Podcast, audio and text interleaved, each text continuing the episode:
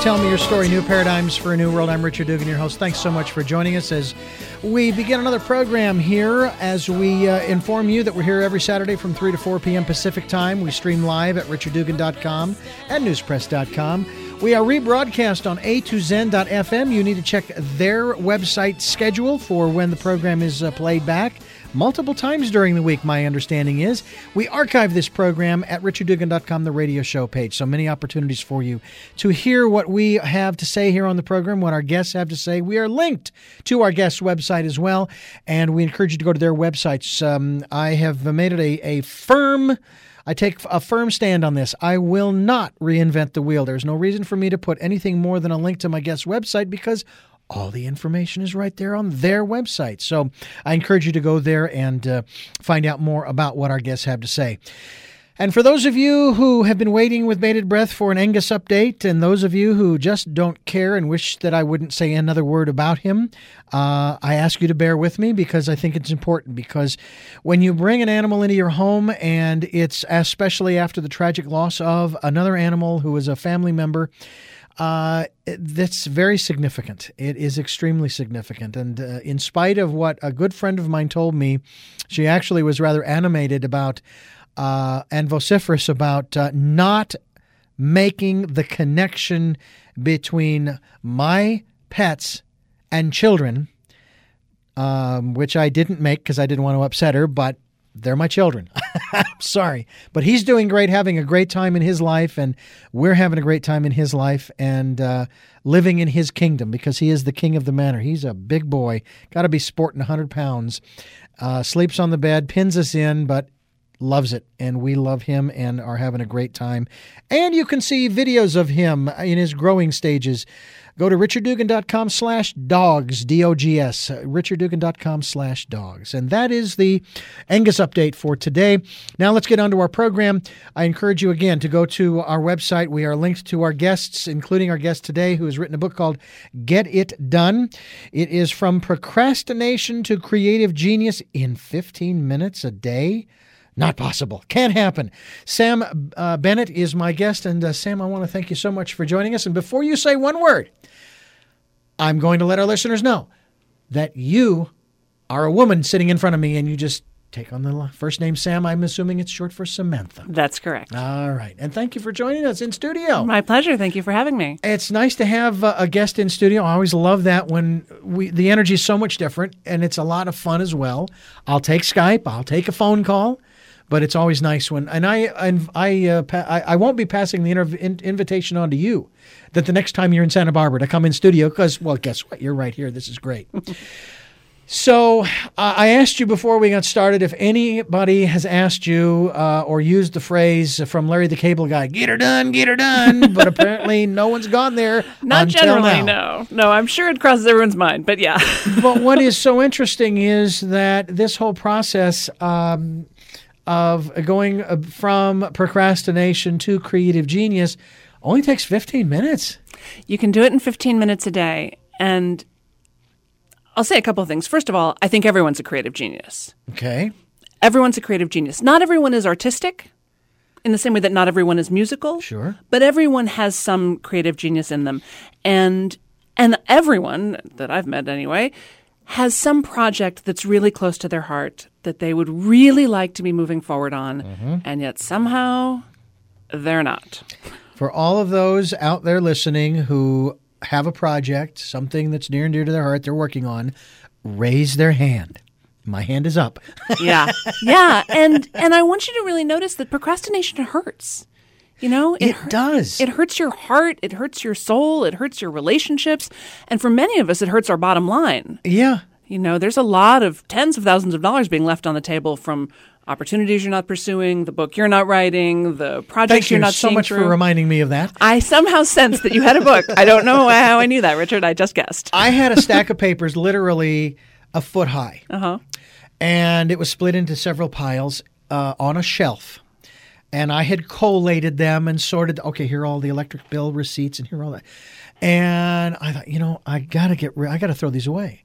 Of course, my wife doesn't want me to just throw them in the trash because of the information that's contained. So, finally got a shredder And I actually have completely shredded that entire stack. Well, no, I'm sorry. I put that stack into a giant bin mm-hmm. because I was sifting through and I just tossed them in there. So now I'm taking a handful at a time and running them through the shredder. I don't even think I'm halfway through yet. But I sorted through them all. They're no longer sitting on the shelf. I've gotten the important papers out. And now here, okay, the bin to the shredder, the shredder to the garbage. See, and you have inadvertently sort of followed the steps. Um, first of all, just identifying the project and really getting in touch with your desire to get it done. And whether it's simple, something as simple as getting through that giant pile of paper or something more intimate, more creative, more more unique to you. I could have made origami figures with all the paper. You could have. You could have. And we all have, um, you know, we all have a long list of stuff in the house that needs to get done, and we get everything done for everybody else, and we're busy all the time. Yeah. It's very difficult to find time to move forward on that stuff that kind of no one else cares if it happens other than you. Other than You know, there's no quarterly Even- review on Yeah. how your art's going. even to the extent of maybe wanting to pursue a different career. Not necessarily the book that you're writing, because even in my career or your, well, you are an author, but but um, that that you know, I, I, they work their nine to five and they can write a book. But let's say I, I you know, someone's, I really like to pursue a music career, Yeah. but I just don't know. You know, I just don't have the time. I don't have the time. I don't know how. I don't have the money. What if it doesn't work? What I if can't I take the criticism. What if I fail? What Mm-hmm. if I succeed? Yeah. you know, there's all kinds of, of, of anxieties that'll get in your way. So this is part of why I recommend the 15 minute a day thing. Okay. So So what am I doing in that 15 minutes? so here's the deal. Commit yourself. Make a decision. Commit yourself 15 minutes a day, every single day, to the projects that matter most to you. Okay. And I recommend 15 minutes a day before you check your email. Before you check your email. Before you check your email. I'm sorry, what was that? Yeah, spend 15 minutes a day on those projects. And the first thing I would do is make a list of 15 minute tasks. Okay. Because some mornings you're going to wake up and be like, oh, oh, I'm bad. Oh, oh, I'm in a mood. I'm going to submit to that poetry competition. I'm going to call that agent. I'm going to, you know, you're feeling all brave and Right, bold. right. And other times you're going to wake up and feel sort of shy or broken or sad, and you're not going to want to do those bold things. You're going to want to have things on the list that will accommodate uh, a softer, quieter mood. Yeah. So that would be that would be where I would start. And you know, like I say, I recommend the morning just because that's a good time for me, and I find that the day sort of gets away from me if I don't do it first thing. But other people have other times. I tell a story in the book about my friend Emily Beck, who was at a kind of high powered executive job and two very small boys at home. So she had no time. She wrote two award winning plays in 20 minute increments during her lunch break every day at work. It was not her preferred way of working. I think if she could have chosen, she would have done it differently, but it was a way of making sure that she stayed moving forward and she just took advantage of the time that she had. Yeah. You know, I've I've seen uh, because you brought up uh, the play concept. I have seen a number of movies whose concepts are so out there. I mean, it's like wow, they the the the, the idea was so far outside the box, and I thought, wow, that is so cool. And in in high school, I wrote a story uh, called Conflagration at Sea and I got some. I got sort of. I guess I got. I rave reviews from my instructor, but I never really. I mean, I wrote the stories in school, uh, in college, uh, junior college, which is where I went. Uh, I wrote essays, um, and it was like I remember hearing in this class you'll have to write five essays. I'm going, oh my god, what have I gotten myself into? The first one I wrote, once I understood the process, was great. So now I'm thinking, okay, books, stories. I mean, I got all these ideas in my head. It is said, correct me if I'm wrong, that we have, I'm just going to throw in, let's say, a hundred, one hundred million dollar ideas, let's just say every day. Okay Sure. but only a few people act on them and then all of a sudden on we see on TV oh, yeah that was my idea I or I had that idea too Yeah. Yeah. And so one of the things I recommend for everyone, especially for creative people, is some kind of idea catcher. Mm-hmm. So I like index cards. Okay. I find them cheap and cheerful, easy Yeah. to carry around. Whole pieces of paper intimidate me, but Yeah. an index card I can manage. Carry it in your pocket. I can carry it in my pocket. Um, also great for laundry lists or whatever. Uh, and other people have other mechanisms. They use the voice memo app on their phone, or they call and leave themselves a message, or use Evernote, whatever it is that works for you. Um, and it actually is one of the ways I started writing the book. When I when I first had the idea for the book, I fell into that trap of feeling like it had to be perfect inside of my mind before I started Oh, yeah. right? And I wasn't sure. I was like, do I want it to be a thought for the day thing? Is it like a six week plan? Is it this? Is it that? And I, finally, I thought, okay, Sam, stop. Let the book tell you. So I just carried around those index cards. Every time I had an idea for something I thought should be in the book, I'd write it on the index cards. And then I brought it home. I had a big manila envelope on my desk labeled genius. And I'd drop them in there. And after about four to six weeks of that, I tossed them out onto my dining room table and started to sort. And was like, oh, well, here's all the stuff about how to decide which project to start on. And here's all the stuff about the emotional barriers, the inner barriers that get in your way. And here's all the stuff about budgeting and scheduling. And, you know, it was great. It had a very organic feel to it. You know, it's it's interesting uh, because this program uh, we've we've dealt with uh, some interesting uh, um, uh, non tangible aspects to say hoarding, for example, uh, and we've kind of categorized or identified uh, all kinds of all different kinds of hoarding. I mean, we see the dramatic television shows of stuff from floor to ceiling and wall to wall. That's one kind of hoarding. And then there is, even on a financial level, there is hoarding. You know, people, matter of fact, I don't know if you heard the news. Uh, just yesterday, the latest, uh, uh, the latest list of billionaires on the planet, and it's increased by about a thousand or 1500 maybe 2000 people are now on that list and bill gates is back at the top of that list and even though many of these people give back, and he is one of them that has just given and given, and it just keeps coming in. So he has the flow going. This whole process of getting it done, of not procrastinating, is part of opening up that flow, isn't it? Absolutely. The Chinese say that health is flow, right? We want the air to flow in and out of our mm-hmm. lungs. We want nu- the food to flow in and out of our bodies. And we want money to flow in and out of our lives, right? We don't want it just to come in to keep it. We want it to flow out to the pool boy in the shoe store. Sure, exactly, exactly. Um, and yeah, and those creative ideas, you know, there's so many writers, just like you were saying about how you are. You're writing all the time. Yeah. You're just not writing it down. Yeah, yeah, And once you sort of get in the habit of doing it and in the habit of getting things out there, all that stuff that feels so impossible at the beginning, you know, all those fears and anxieties that keep us stuck, all that lack of time, all that everything, it starts to sort of fall away. It's a little like starting um, any kind of physical movement campaign that really works for you. You know, it starts at the beginning. You feel like, oh, I'm gonna have to go to the gym, and I have to change my swimsuit, and then I'm gonna have to shower afterwards. It can take so much time, and my hair's Yeah. gonna smell like chlorine, and you know. And the fact of the matter is, yes, those things are true. Yeah. But the benefits of doing it Yeah. start to quickly pile up, and you start to go, well, sure, I have to take this time, and I do smell like chlorine, but it's so fantastic yeah. for my brain, for my body, for my creative spirit. I love doing it. Wouldn't trade it for the world. Same things happen with your, with your creativity when you get in the rhythm of of doing it. And again, that's the benefit to the 15 minutes. The first of all, the amount of work you can get done in 15 minutes a day is shocking, and certainly 15 minutes every single day for a week, a month, a year, six years. Mm-hmm. It's and it's not just the work that gets done it's that thing of when you set an intention and then you move your feet, you mm-hmm. actually take action, and the universe comes rushing at you. Yeah.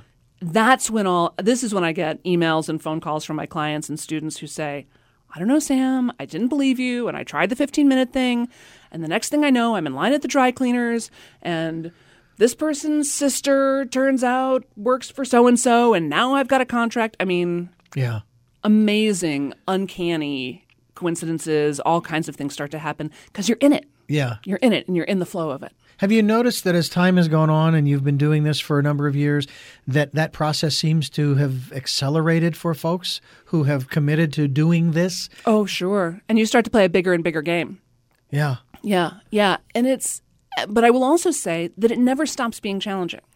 Right. And it's one of the things that I get a little um, annoyed by when I see, because I hear this. I, you know, we see someone else accomplish something that we think we might like to accomplish or something Yeah, that we admire. And we immediately make up a story in our mind about how it must have been easier for them. Yeah. Oh, Yeah, sure. yeah. Richard can have a have a talk show because he da da da da. You Yeah. know, oh, Sam can write a book because she da da da da. You know, we just cause they've got a PhD, or oh, they're so good looking, or oh, they are friends with so and so. And I'm here to tell you, it is not easier for anyone. Yeah. It is just as hard for Mr. Good Looking PhD as it is for the rest of us. Isn't that kind of the worst thing that we can do, though? Is to do do that, play that comparison game. Oh, for sure. I That mean, not just because of what you've just explained uh, in in such good detail, but it it's it's it's almost as though you almost have to take the perspective. And, and I, I produce a, a golf program, mm-hmm. and we've talked about this a lot. It is not a team sport; it's an individual sport. And so when you're out there playing, you just have to focus on your game, not anybody else's. I don't care if Tiger is at, at, at minus 56. that's right. Okay? This is your game right here, right now. That's right. And especially with your creative projects, it's your voice. It's your take on the world. It's your unique point of view. It doesn't have anything to do with anybody else. Right. So, and it feels, in some ways, it feels really risky and vulnerable to Mm-hmm. be creating from that space. On the other hand, it also feels like the safest place in the world. Okay, but you said something very important. You said it's your voice. And in many instances on this program, I have heard many of my guests, maybe not quote verbatim, but at least uh, uh, spell out the principles that I am spelling out in my book that I'm working on. Yes. And I said, and I have, I've uh, this, I've had this phrase in my head. Well, there's really no reason for me to keep going forward because they've, they've, they've already said it. I have a present for you. Are you ready? I'm listening. Write this down. It's all been said before, but not by you. Yeah. It's all been said before, Mm-hmm. but not by you. And we need to hear it from you. Mm-hmm. There's only so much wisdom in the world, and there's no trademark on it. You know, I mean, really, pretty much everybody's saying pretty much the same things. No matter how hard the corporate world tries to copyright it all. That's right. And but you also have had the experience, I'm sure, of hearing something a hundred times and then all of a sudden one day you hear it in a slightly different way, or you Mm-hmm. read it in a book, or you see it in a show, or on a movie, or in a song, and you think, "Oh, is that what they've been saying all this time?" And my wife Oh get my ins- gets infuriated by uh, with me by that because she's said that over and over and over again, and then I hear it over here. I've been telling you that, Yeah, but that's what happens. but that's what happens. and I know the same thing happens with her. That's the process. And so when you share your intimate relationship with, with that truth, whatever that truth is, Yeah. we get to access that information in a new way. And when you're telling stories or making art about your loneliness or your joy or your creativity or your dog or Yeah. your you know your passion for whatever you help me with my loneliness and my passion and my confusion and my exaltation. That's what art does. It explains our feelings to us. I think James Redfield put it together best in his Celestine Prophecy books when he explained the principle of how each of us has a message for the other. yeah. And that we do the other and ourselves a disservice by not sharing those messages and being open to the sharing of those messages. Because we're all trying to put our puzzle together of the big picture as we see it. Exactly. And the world needs your art. The world needs your good work. And like I said, I know it's so easy to get caught up in the day to day of everything, but your creative work, your creative voice, only you can do it. And I hate to be the one to point out, we're not here forever. Right. We don't have an unlimited amount of time to do our work. Right. So to make that 15 minute a day commitment and just start to experiment, see where it takes you, you know? Think of it as being in beta, you know? Hmm. call Yeah. it a call it a, a dabbling if you must, but you know, Yeah. but to get yourself engaged because as much as procrastination hurts, moving forward on your projects even the tiniest tiniest bit feels so great. Yeah.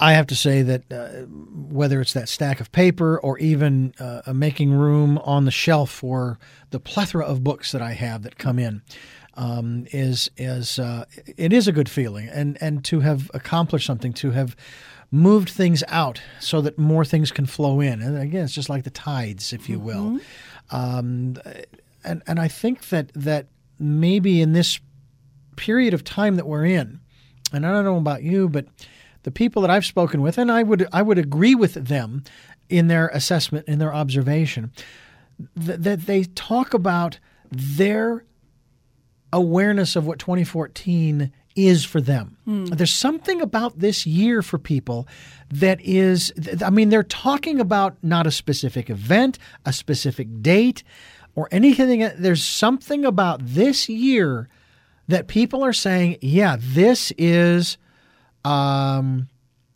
not a make it or break it, but this is a, a make it year. Just make it. I, I, don't know where they're it. getting this from. There's something in the air, mm-hmm. there's something in the ethers, there's something in the electromagnetic pulse of the earth. I, I don't know, but that's what I'm that's what I'm getting from people. It's great. It's great. And it's anytime you can latch on to a wave of energy like that. And it's easier when you when you combine with other people. Yeah. I think it's great to get an accountability buddy or a coach or be in a class. You need people to cheerlead for you and who are really on your side. And let me point out to you that those people are probably not in your circle of family and friends. Mm-hmm. Your family and friends love you. Mm-hmm. They do not understand what you do or why. Mm. Yeah. And, and, don't ask them to. I mean, in the right. same way you don't understand why they go to their gig every day either. Exactly. Um, so, but find the people who are really on your side and uh, and engage with them and, and, and create whatever you know whatever sort of contract you need to, to help each other move forward because it's great to do it in a group. Sam Bennett's my guest. I'm Richard Dugan. This is Tell Me Your Story. Her book is Get It Done, and it's about procrastination and geniuses, the geniuses that you are, that we are collectively as well. And we're going to come back with more here on Tell Me Your Story. I'm Richard Dugan, and we encourage you to stay with us. Oh,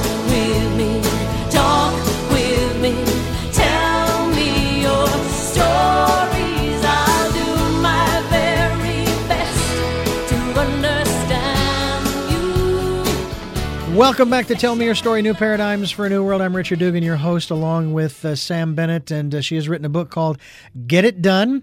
The subtitle is From Procrastination to Creative Genius in 15 Minutes. And my next question, I think, is a fair question. Okay. Uh, when did you realize you were a procrastinator? it's not so much that I was realizing that I was a procrastinator. It's more that I realized that the people I was working with were procrastinators. And not even so much procrastinators as overwhelmed by choices.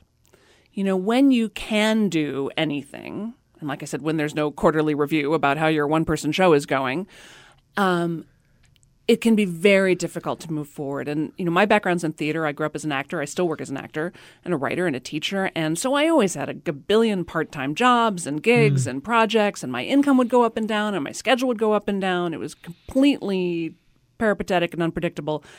And I got really interested in the question of, well, how do we as creative people stay on course? How do we make a decision? How do we pick which of our 137 ideas is the good one? Yeah. How do we stay motivated, particularly in that middle part, you know, the groan zone when you feel like nothing's ever going to work out, or towards the end where it's looking like it might actually be real and that can get really scary.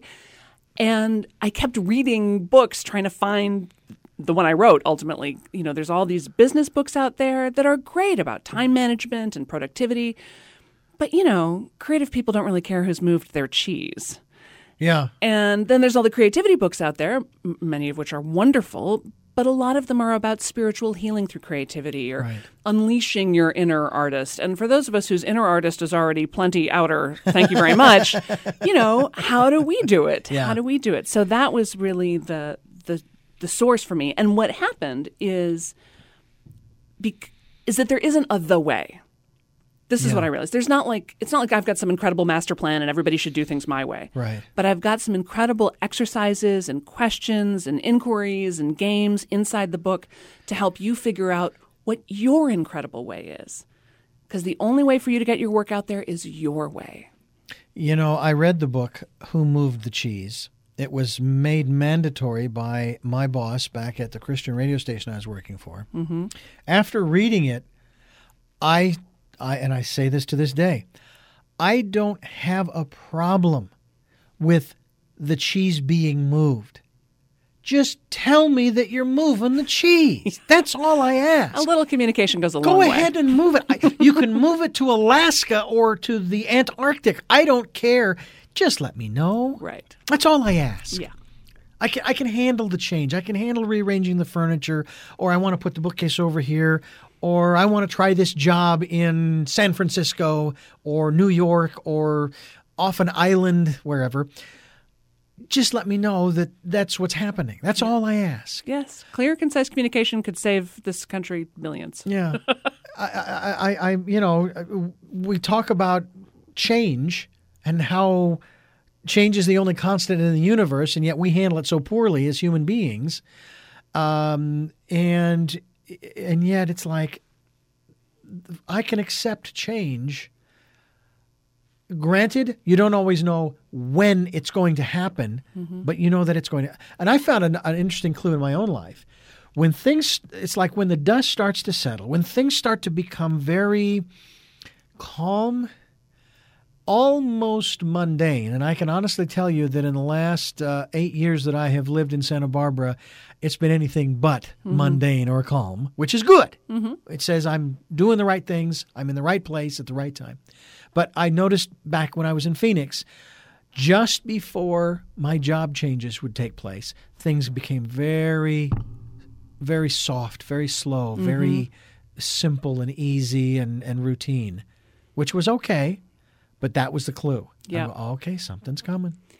You know, I think a lot about um, creative dichotomies, about things that are true at the same time. Oh, I like that word too. Yeah.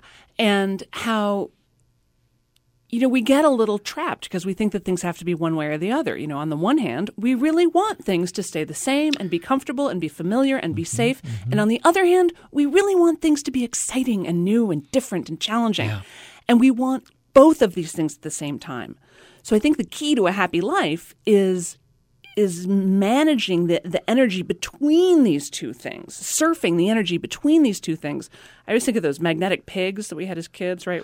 Oh, yeah. They repel each other and then you flip them around and they, click together. Click together, yeah. Right. So if you imagine those two ideas sort of both attracting and repelling at the same time and that, that creative tension between those things. Yeah. And there's a lot of those. There's also, uh, you know, on the one hand, especially as a creative entrepreneur, you really want to pay attention to the marketplace. You know, you really need to know what's out there. You need to know what other people are charging. You need to pay attention to what's going on. On the other hand, you should never take advice from anyone, least of all the marketplace, and you should absolutely not pay any attention to what anybody else is charging or doing because it has nothing to do with what you're doing. Right. Both of these things are true at the same time. So that's really where the excitement is, is from navigating those two things. And sometimes internally, I think sometimes one of the things that keeps creative people stuck is that feeling of like, well, on the one hand, I'm pretty gregarious and kind of fun at parties. On the other hand, I'm kind of a loner. Mm-hmm. Yes, you're a gregarious You're loner. Yeah, yeah. You are both of those Exactly. things at the same time. You don't have to be one or the other. You get to be both. It's interesting because it reminds me of um, uh, a question that was asked of somebody who had just come back from a, a vacation trip.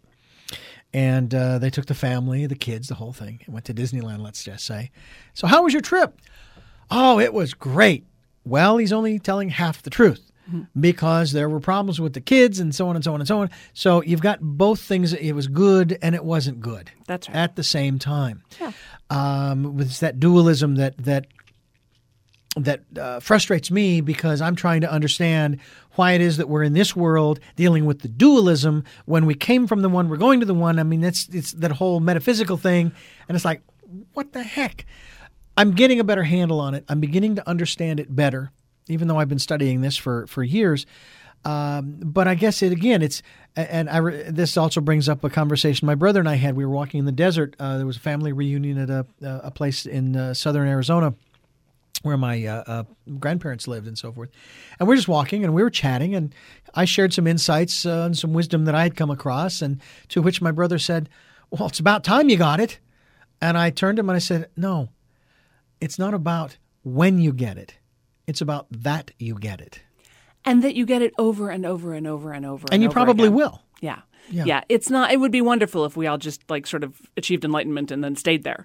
Yeah. But you don't. And, and one of the things with the creative process too, you know, you, like you said, you're, you're making your way up the mountain all by yourself. You know, there's no big trail for the creative person. You've got to do it yourself. You're using your own intuition as a compass and Right. your skill sets as much as you have them. Hopefully, you've got some kind of a trail guide, you know, a friend or a coach or an accountability buddy. And there will come points when you get to the top of the mountain. Mm-hmm. And those are great moments. And then you do top of the mountain things. Yes. Like take pictures. Yes. And celebrate. Yeah. And sign the guest book. And, you know. But you and then you keep walking. Yeah. But you've opened up th- that, again, sort of dichotomy of um, the fact that it's your voice, it's your story, it's your idea, it's your creative, intuitive self that must do these things for you to feel satisfied inside. At the same time, we never do it, it's never a solo um, uh, climb Right. because th- for where I am today, I didn't get here by myself. Of course not. I had help from every corner of the workplace th- that I s- was in that I can mention. I mean, I can go down a list of names of people who have contributed to my success and where I am, both in the business place as well as in relationships, so the family and so forth. And it's real interesting when I start hearing these kinds of phrases, say, coming from the news. You mm. know, people say, I built this company. Yeah. I made the, and it's like, No, you didn't. no, you didn't do it by yourself. Yeah. All right. You may have had the vision, and that's something else too. Is the is, is vision. Yeah. When Steve Jobs passed, the first thought that went through my mind was, Apple is never going to be the same again because the man with the vision is not at the helm anymore. Mm-hmm. And nobody else has his vision because it was Steve's. Just like you said earlier, it's your voice. It was his voice behind Apple. Right. And now it's new people. So this process of bringing out this this creative genius within ourselves one of the steps is we've got to acknowledge that that person is within us Absolutely. That desire, that the fact that you've had this idea, Yeah. you know, is is and that it's stuck around for as long as it has, Right. is great news. You know, I say in the book that procrastination is genius in disguise because Mm-hmm. it's actually your genius. If you imagine this idea sort of as a you know pulling on your sleeve, going, hey. Hey, didn't you want to make me a little short film? Hey, didn't Yeah. you want to, you know, Yeah. clean out the garage? Hey, didn't you want to? And and you remember the and the, the persistence of this idea, the fact that you feel bad about not having moved forward on it is actually great news because that desire that's your engraved invitation from God. You know, you're not getting any more um, information than that. Really, Right. that's how we all start. Is just with that feeling of like, I kind of think I wanna, whatever that is, and so to start taking steps and move forward on that, and really acknowledge that the fact that you haven't done it up to now is is okay. There's a real evidence of the strength of your desire there, and to really surf that energy forward is great. there's an element of i mean you you you i would think that you'd want to try in spite of how bad you might feel at procrastinating you might want to maybe feel good that at least you haven't shunned the idea Well, it hasn't shunned you. and, it hasn't shunned you. It won't let go of you either. Right. Because let's face it, you've had a d- ton of other ideas that have kind of come and gone, right? Yeah, But exactly, these- exactly. But this one, these one or two, they're still around you. And that's great news. It really means that it's time for you to experiment with them. do you think too that there is an element of timing in the whole process as well Absolutely. when my wife and I moved here in 2006 to Santa Barbara, um, I tell this I tell the story about how we waited for both of our jobs to disappear. My job went away because the radio station was sold to somebody else who was changing the format and letting everybody go. And her job, she quit because of a hostile work environment. And um, she says this is the second time in my life where the words were coming out of my mouth before I knew what I was saying, and uh, and that's how we wound up here. But it also dawned on me, well, why did we have to wait for our jobs to disappear. Mm-hmm. But then I go to the question of timing. Yeah, this is another one of those creative dichotomies. On the one hand, you should ne- you should absolutely set your own timeline. You need to make your decisions, set your goals, set the calendar, move your feet, and make it happen. And don't accept any excuse otherwise. On the other hand, projects have their own time, and you kind of have to surrender to that. And sometimes it hasn't been the right time because of life circumstances. You know, there's been a financial crisis or a health crisis or a new baby in the house. Sometimes it hasn't been the right time because of technology.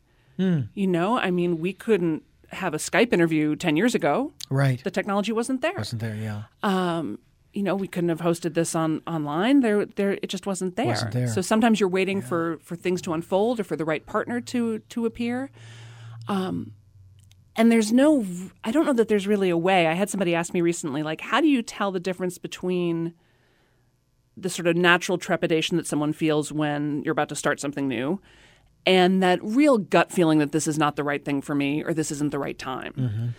And I said, you know, I don't know that you can. Those feelings are so close to each other, they're so right next to each other that I think you can only tell once you actually start moving. So this is why I say try the 15 minute a day, move your feet a little bit, and see what happens. It may be that you start moving, and sure enough, the right partner shows up, and sure enough, the technology's right there, and sure mm-hmm. enough, you know, things open up for you. It may also happen that you start to move, and it's a lot of missed communication and knees and elbows and bad phone calls, and you think, you know what, this is not the right time for this Yeah. you know so uh, but the fact again that you keep showing up to the idea and the idea keeps showing up to you that's great news Yeah. that's great news I remember uh, thinking about that. Um, I had to wait 36 years for uh, technology to catch up to me in order to get a lens implant. Mm-hmm. And the next thing I knew, I was driving through LA freeways. Never really, I, I had actually gotten to the point the year prior where I said, eh, okay, this is life. I'll, I'll be bicycling the rest of my life. I mean, it's okay. yeah That's fine. I, I've got no problem with that. Uh, I'm doing great right now, and it's going to keep me healthy, and I'm going to be doing well in that regard. So let's just keep doing this. This is fine. And then the next thing I know, turn around the following year, and boom, and I'm going after my driver's license. And like, really? How did this all happen? You know, kind of thing. well and that's it we don't always know how the story's going to go Yeah. you know we keep ourselves stuck because we have we start to use our imaginative powers not for good you know we start to imagine well you know no one ever sells a first novel or you know all the good ones are taken or oh it'll never work or that technology is going to never come around or nobody's ever going to pay for this or want that like you know what you actually don't know that Yeah. you don't. don't know that I, I remember my ophthalmologist telling me, um, he said um, when we were discussing the surgery, he says uh, that there is a 50 50 chance. You know, you're dealing with, you know, invasive procedure. And I said, well, then let's do it now so I can start adjusting if I was to lose my sight. right And uh, unfortunately, it went the other way. But that's, that to me is fascinating because I listened over the course of the last six years to the financial news. And they kept talking about how they were in uncharted territory. They did not know what to do in this certain circumstance. And yet they were applying the same old bandages mm-hmm. to that which they didn't know anything about mm-hmm. to try to fix it. And I thought, wait a minute, even before 2008, you guys didn't know what the future was. That's why they call them speculators. right And you're in no you're, you're still in the same boat here in this period of 6 years. You still don't know what's going to happen, but you seem to think that these are the solutions. It's like that isn't even logical thought. Well uh, but people do it all the time right we keep applying the same old solutions that never worked to begin with Right. to the new problems that we have, and then we wonder why our life doesn't change. Isn't that Einstein's uh, ide- definition of insanity? it's right up there. Yep, same thing over and over same again. kind of thing. And and one of the things I want to toss out for for people to chew on a little bit. Because one of the things that gets us stuck is this perfectionism thing, right? Like we think we've got to come up with the right answer or the perfect answer or Yeah. the perfect solution. And here's what I'll suggest: get a C. Okay. Just get a C. Quit trying to get an A plus. Just get a C. Mm-hmm. C is the grade that you get for showing up and doing the work. Show up, do the work. Not doing the work better than anybody else, not doing any extra credit work, not doing nothing fancy, just show up, do the work. And I know all the little apple polishers out there, and, you know, Yeah. are like breaking out in hives. And Yeah. I was one of them. I get it. But here's the thing your version of a C is probably everybody else's version of an A. Yeah. And if for some reason you get it out there and it really does need to be made more perfect later, then you'll make it more perfect later. You Mm-hmm. know, you'll release version 2.0, director's cut. Right. You know, it's not that big a deal to fix things once they're out there. But that's different from, and I have to use this example Nancy Pelosi telling us that if this bill doesn't work, don't worry, pass it and we'll fix it later. That's not the same thing. In my opinion, that's not the. If you know it's broken already, you don't want to put it on the highway. Right. I, I would really be hesitant to compare anything that happens in Washington to an individual's creative process. Um, All right. Well, then we'll go to the car analogy. If if the vehicle isn't working properly, you don't want to put it out on the road Right. because you're putting yourself and others in danger. Again, that is different than going for a C. absolutely. And a- Absolutely. But And a if lot you've of people got still do that. Sure, and if you've got good evidence that, that you know that something's broken or, or dangerous or not going to work, then yeah, you know, Step away from it. step away from it. Absolutely. But what I see more and more is people saying, "Well, I don't want to get in the car because it might be broken somewhere down the road." Yes, it might. you know, like, well, what if I do this thing and then it's really successful and then my accountant embezzles from me and then I end up with the waitressing job that I had back in college? What about that? Yeah. You know, Yeah. it's like, okay, let's just again, let's go back to the 15 minutes a day. Yeah. let's just start little pieces. and follow the sparkly breadcrumbs and see where it leads you.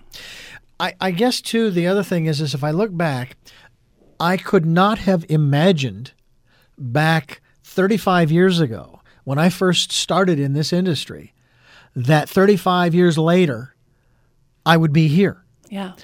It was not even remotely in my in my mind's eye. And it's like I say, you got to follow the sparkly breadcrumbs. I had a client Yeah. named Leslie who was a jewelry designer who had been really stuck. And uh, I love my, my private clients because they pay me so much they have to do what I say. And um, so she was very reluctant to try the 15 minute a day thing, but she had to because I was bossing her around. And she ended up because she was like, you know, Sam, it takes me 15 minutes just to get my stuff out. Like this is never going to work. And I'm like, just you're a creative genius. Figure it out. Try it. She ended up creating sort of a little tray for herself so she could actually sort of have her stuff out. And she could just pull it off the shelf and do 15 minutes of work and then put it back. Great. In a week, she finished three necklaces, which was three more than she had finished in the previous three months. Now she's got this little tray and she figures out that she can take it to her other gig, which was she was apprenticing at a tattoo parlor because she wanted Oh. to be a tattoo artist. Oh wow. So she starts to bring her jewelry stuff there for the downtime, you know. Well, they they had no idea she made jewelry. They'd fall totally in love with her jewelry. Now she's selling her jewelry at the tattoo parlor and making enough money between tattooing and jewelry that she could quit her cubicle job. Here here. 15 minutes a day, I'm telling you. Yeah. Amazing things happen. Yeah. Um it it is it seems so simple and maybe it really is. But our minds for whatever reason we want to have some complicated multi-step process to get through these various challenges, whether it's procrastinating on on an, uh, an idea that we have or a project that we want to finish or just do. Um, and so we, ju- we, you know, we come up with all these things. And then of course, then we go out and find, try to find all these different books. Uh, the seven steps to this, the five steps to that, the three steps to this, the 40 steps to that. Yeah. And it just takes one. Well, it takes one and it takes a million. I mean, it's the Sure. great news is that um, you know the people who buy these kinds of books, people like you and me, we're we're in a state of continuous improvement. We're lifelong learners. We can't get enough of this stuff. You know, we'll read it and hear it over and over and over again, and and that's beautiful. You know, I mean, musicians never stop learning about music.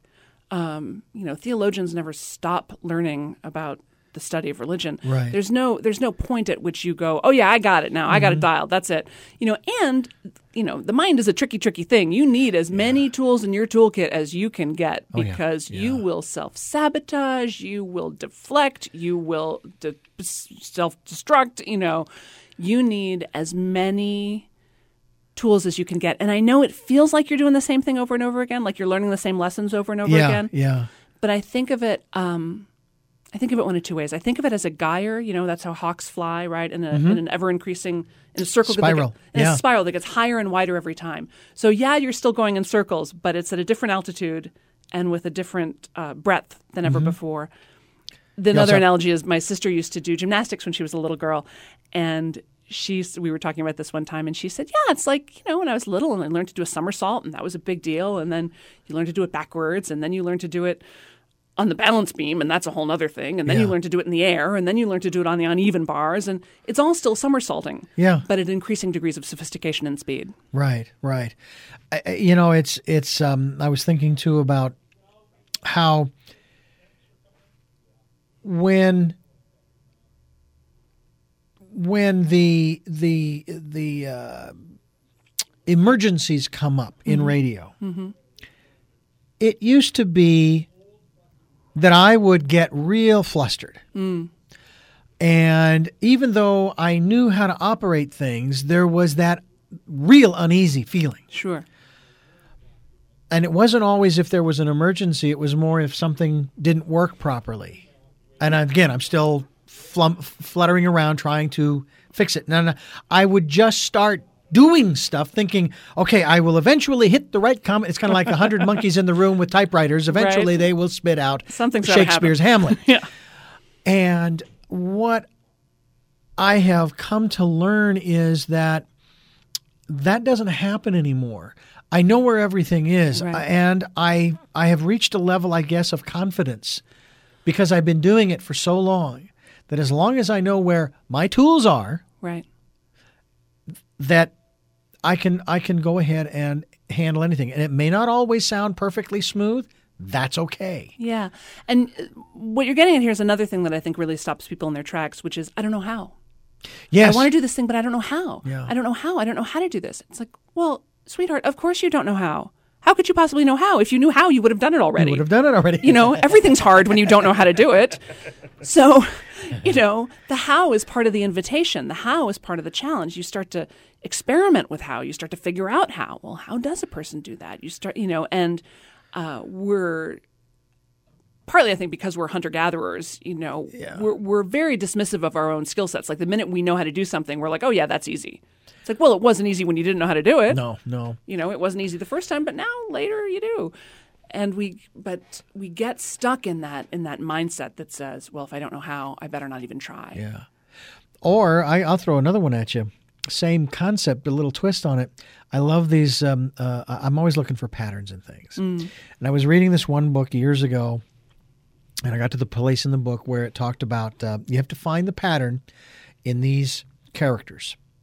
And um, so I went through the first set of characters, and it was um, I'm just going to throw out some of the characters like uh, one, three, four, six, seven, nine. And you had to figure out okay well what's the pattern? And of course first i tried doing the math. Okay what's the separation point and so forth and so on? Well the long and the short is it was straight lines curved straight lines hmm. curved okay? I went to the next set and it was a c e o l j and so forth. Mm-hmm. And i sat there for 20 minutes trying to figure out what the solution was. It was the same, as, Same as for the previous equation. yeah I had thrown out. I, I got that one, so I'm throwing that one out. I'm Right. never going to need that again. uh, and I think that we kind of tend to do that too, where we don't. It's like, you know, it's not that we want to keep doing repetitive things, but sometimes there is a solution that will work a couple of three or four times. Sure, sure. And you know, I one of the many gigs I've had in my life of a million gigs uh, is helping people with meeting facilitation and consensus. One of the rules of consensus is when you don't know what to do, go with the last decision you made. Okay. Right. So. Uh, if I'm trying to decide what new car to buy, you know, well, in the until I make a new decision, until, until I have enough information to make a new decision, I'm going to stick with the last decision I made, which was the car I already have. Right. Right. Um, and that's not a bad that's not a bad rule of thumb. When you get a little when you get a little stuck you know well i'm not sure should i you know should i go should i not go should i go should i not go? Well the last decision i made was that i would go. Right. i said i would go so i'm just going to go with that one until i get enough information to make another decision. Right. And that's still in keeping with uh, even one's uh, own intuition because sure we've talked, I mean, my goodness, we've spent hours talking about intuition. We refer to it by so many different terms the higher self, uh, the still small voice, and so forth. And I've often said that it will never hurt you. It, it, it will never, ever, ever, ever lead you astray. It may challenge you, okay? It may put you in situations uh, if you choose to go in the direction that it's prompting. Uh, you know, and I've given examples of, of not following the prompting and it won't go away. And I literally, I kid you not, I literally have to go back a mile and make the turn that I was instructed to make just so that it would go. Um, I don't know why it was asking me to do this. Yeah. But I want it to go away because it's driving me crazy. one of the other things i recommend in the book actually is if you're you know if you're really into it the 15 minutes a day on your project is great and then i like to throw in an additional 15 minutes a day cultivating your intuition okay. And I recommend some kind of simple repetitive action. Going for a walk is great, swimming is great, something non-narrative. So Okay. no books, no music, no games, no you know, no toys, nothing that beeps or whistles. Um, but you know how you have those great ideas in the shower, Yeah. right? We want to cultivate that. Yeah. Right? So to give yourself some deliberate empty brain space, some 15 minutes of daydreaming, of wandering, I think it's amazing how, you know, your brain is so good at finding what it's looking for. It's Yeah. this amazing machine. You ask it a question, it will deliver you an answer almost every time. Yeah. But sometimes you got to shut up long enough for it to do it, you know? Mm-hmm. I you know, you're in the shower, you're getting a massage, and all of a sudden your brain's going, "Oh, good, she's quiet. Okay, here's what you should do about the blah blah blah." You know, here's the answer to that thing you were wondering about. It's like, "Oh, thank you." so yeah, I'm a big fan of cultivating that intuition and that that deep intuitive knowing. I think that that uh, as we are, are talking here today, and again to, to let our listeners know who are just joining us, or who have, even if you've been with us the whole pro- whole time, "Get It Done" is the title of the book. Sam Bennett is our guest. It has to do with procrastination and cultivating that creative genius that's inside of you that only takes 15 minutes. I am so intrigued by this concept only because it allows us to do it in bite sized pieces. I mean, 15 minutes is not a grievous thing. I remember um, uh, being taught how to meditate, for example, or being told, okay, here's the process that you want to go through, da da da da. And um, the first thing they said was start with a minute. Yeah. Just start with a minute and see how that goes, and then maybe double that, uh, and then maybe add another minute, and so on and so. on. And then, as you can, and I've even found that if I can find the right uh, pacing and location for the walk, which I love here, I can literally I can walk to the beach in 20 minutes from here. Um, for me, that is a, a form of meditation. Absolutely, absolutely, and that yeah, those small increments. And it's funny because we trick ourselves. You know, again, our our you know, on the one hand, we sort of get that you know even a minute a day or fifteen minutes a day would really make a big difference, but we sort of have that like, well, that wouldn't work for me. You know, like I get it that if I practice guitar for 15 minutes a day or if I work on my novel for 15 minutes a day, that I would see progress, but it's not going to work for me or my project. And I just want to just try it. And, you know, set your timer on the phone, set your kitchen timer, um, put a sign on it to remind you why you're doing it.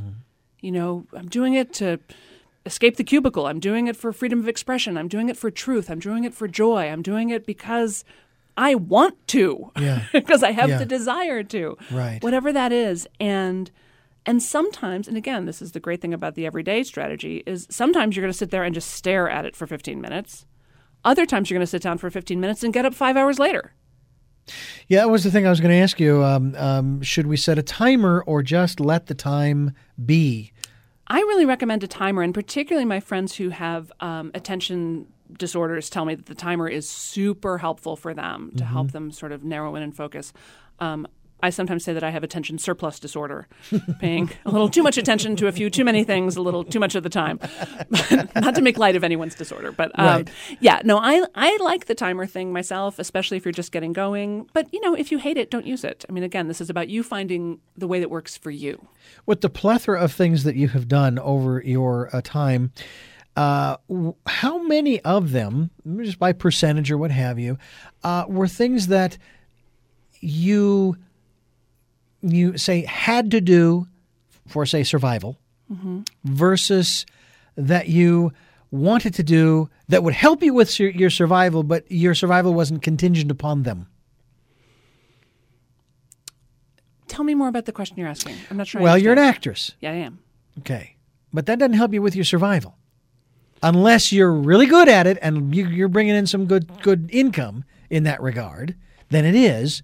But it's not that it's your survival is no longer of a concern because you're into the acting thing.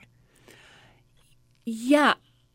I mean, to me, acting was always an important part of my survival. Okay. Um, I don't know that I would have made it through childhood or certainly adolescence without without acting. Okay. So, um, and the and the degree to which it and it always figured into my financial life. I mean, I always made a living as an actor. Um, I was really lucky that way. I had to supplement it with other things, but I was never. It was never not part of my financial picture. So it was actually a have to want to. It was a have to want to, and um, you know, an interesting thing happened when I, uh, you know, I was living in Los Angeles. I was getting some work as an actor, and but still had to have these other gigs. And sometimes I was just miserable. I mean, I, I there was one job in particular. There's nothing wrong with the job, but I would have to leave early to have time to pull over to the side of the road and cry because I was so unhappy. And part of the reason I had been making myself unhappy was because I had only been focusing on acting. I felt like only acting mattered. The part of me that was a writer, the part of me that liked to cook, the part of me that could, uh, you know, had all these other creative skills and talents, those things didn't matter. Only acting mattered. Hmm. And I was keeping myself in this sort of prison of desire around that. And the minute I sort of opened that up and said, you know what? The part of me that's an actor is the same as the part of me that's a teacher, is the same as the writer, is the same as the girl who likes to needlepoint, is the same as the girl who likes to cook. This is all part of my creative spirit. My entire life gets to be an art project. My business is an art project. My business is also an expression of my spiritual practice. It's not separate from that. Mm-hmm. Nothing is separate from that. And that was when well, that's when my income tripled, and that's when I really started to see some some serious movement. Yeah.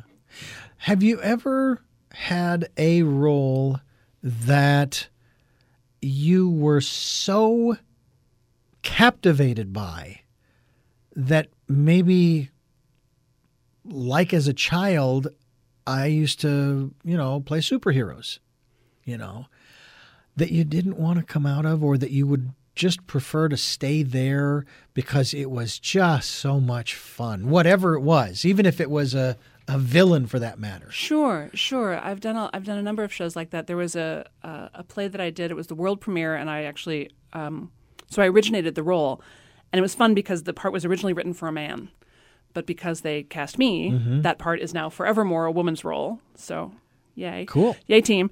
Um, but it was a beautiful, the whole experience of putting on that show, it was challenging. Uh, but the whole the world of the show was very beautiful. It was it was kind of its own little bubble, and I loved the part. I had a I had a it was a great part, and uh, yeah, there's definitely some some melancholy in leaving those those times behind.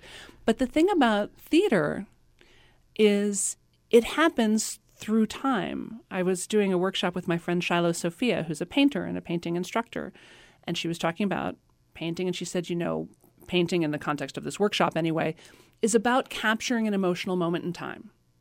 Hmm. That's what she was going for. Okay. And I said, "Oh, that's so interesting because in my main art form in theater, emo- you know, it comes and it happens through time. It comes and then it disappears forever." And she looked stricken. She was like, "What?" I'm like, and it never occurred to me to capture a moment in time like that. That that's not what theater's for. Theater happens through time. So you sort of, while it is kind of sad, you also sort of get used to it. Yeah. It's uh, it's it's like um, uh, a book that we uh, I've I've read. I, I don't know how many books I've read, but there have been some books that I I have to go back and reread Oh yeah. because I enjoyed them so much. I mean, there's one book that if I was still using audio tape, I would have worn it out by mm-hmm. now because I have listened to it so many times. And this is what I mean when I say the world needs your art. You know, those plays that we saw, that music, that song from that one summer, that book that you go back to over and over again, that Yeah. movie, you know, that horrible night in your life, and that stupid movie came on and healed you. Yeah. It healed you. How dare it? How dare it? You were miserable and it healed you. you know, that's that's what art does for us. It has done, you know, art has done that for you. And let me point out, not always great art. Mm-hmm. Sometimes it's the stupid song Yeah. and the dumb book and the embarrassing movie. But it still it reached out and it healed you and you now get to pay that forward Yeah. your creative voice, your gifts. You came this way. These are your gifts. What do we do with gifts? We give them. Yeah. It is your opportunity to do that for someone else.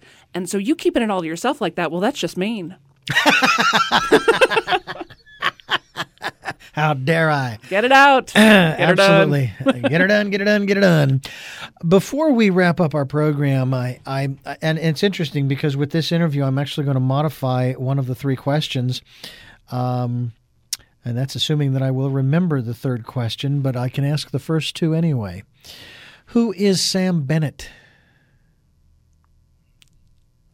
Uh, well, in the sense, I'm sorry, in what context? Whatever context your intuition uh, has you respond. Uh, well, the two thoughts I had sort of simultaneously was Sam Bennett, child of God, uh, and the other was Sam Bennett, author. There's sort of this new Sam Bennett out in the world who's mm. a who's a published author. Mm-hmm. What is it that you hope to or want to achieve through the work that you're doing now? I would like to see an international revolution of creative people claiming at least 15 minutes a day on their projects. I would like to have that be as much a part of the vernacular as eating your greens and going for a walk and drinking eight glasses of water a day and getting eight hours of sleep. I think it's as essential to our survival as that is. I would love it if on uh, I don't really watch daytime television, but I feel like on those talk shows, like they've got their medical expert and their Oh, yeah. home decor expert, and I would like there to be a creativity expert. I would like that to be just a part of the conversation. I think that would be excellent just simply because we are, it seems like in our educational system, we're drifting further and further away from that. It's disastrous.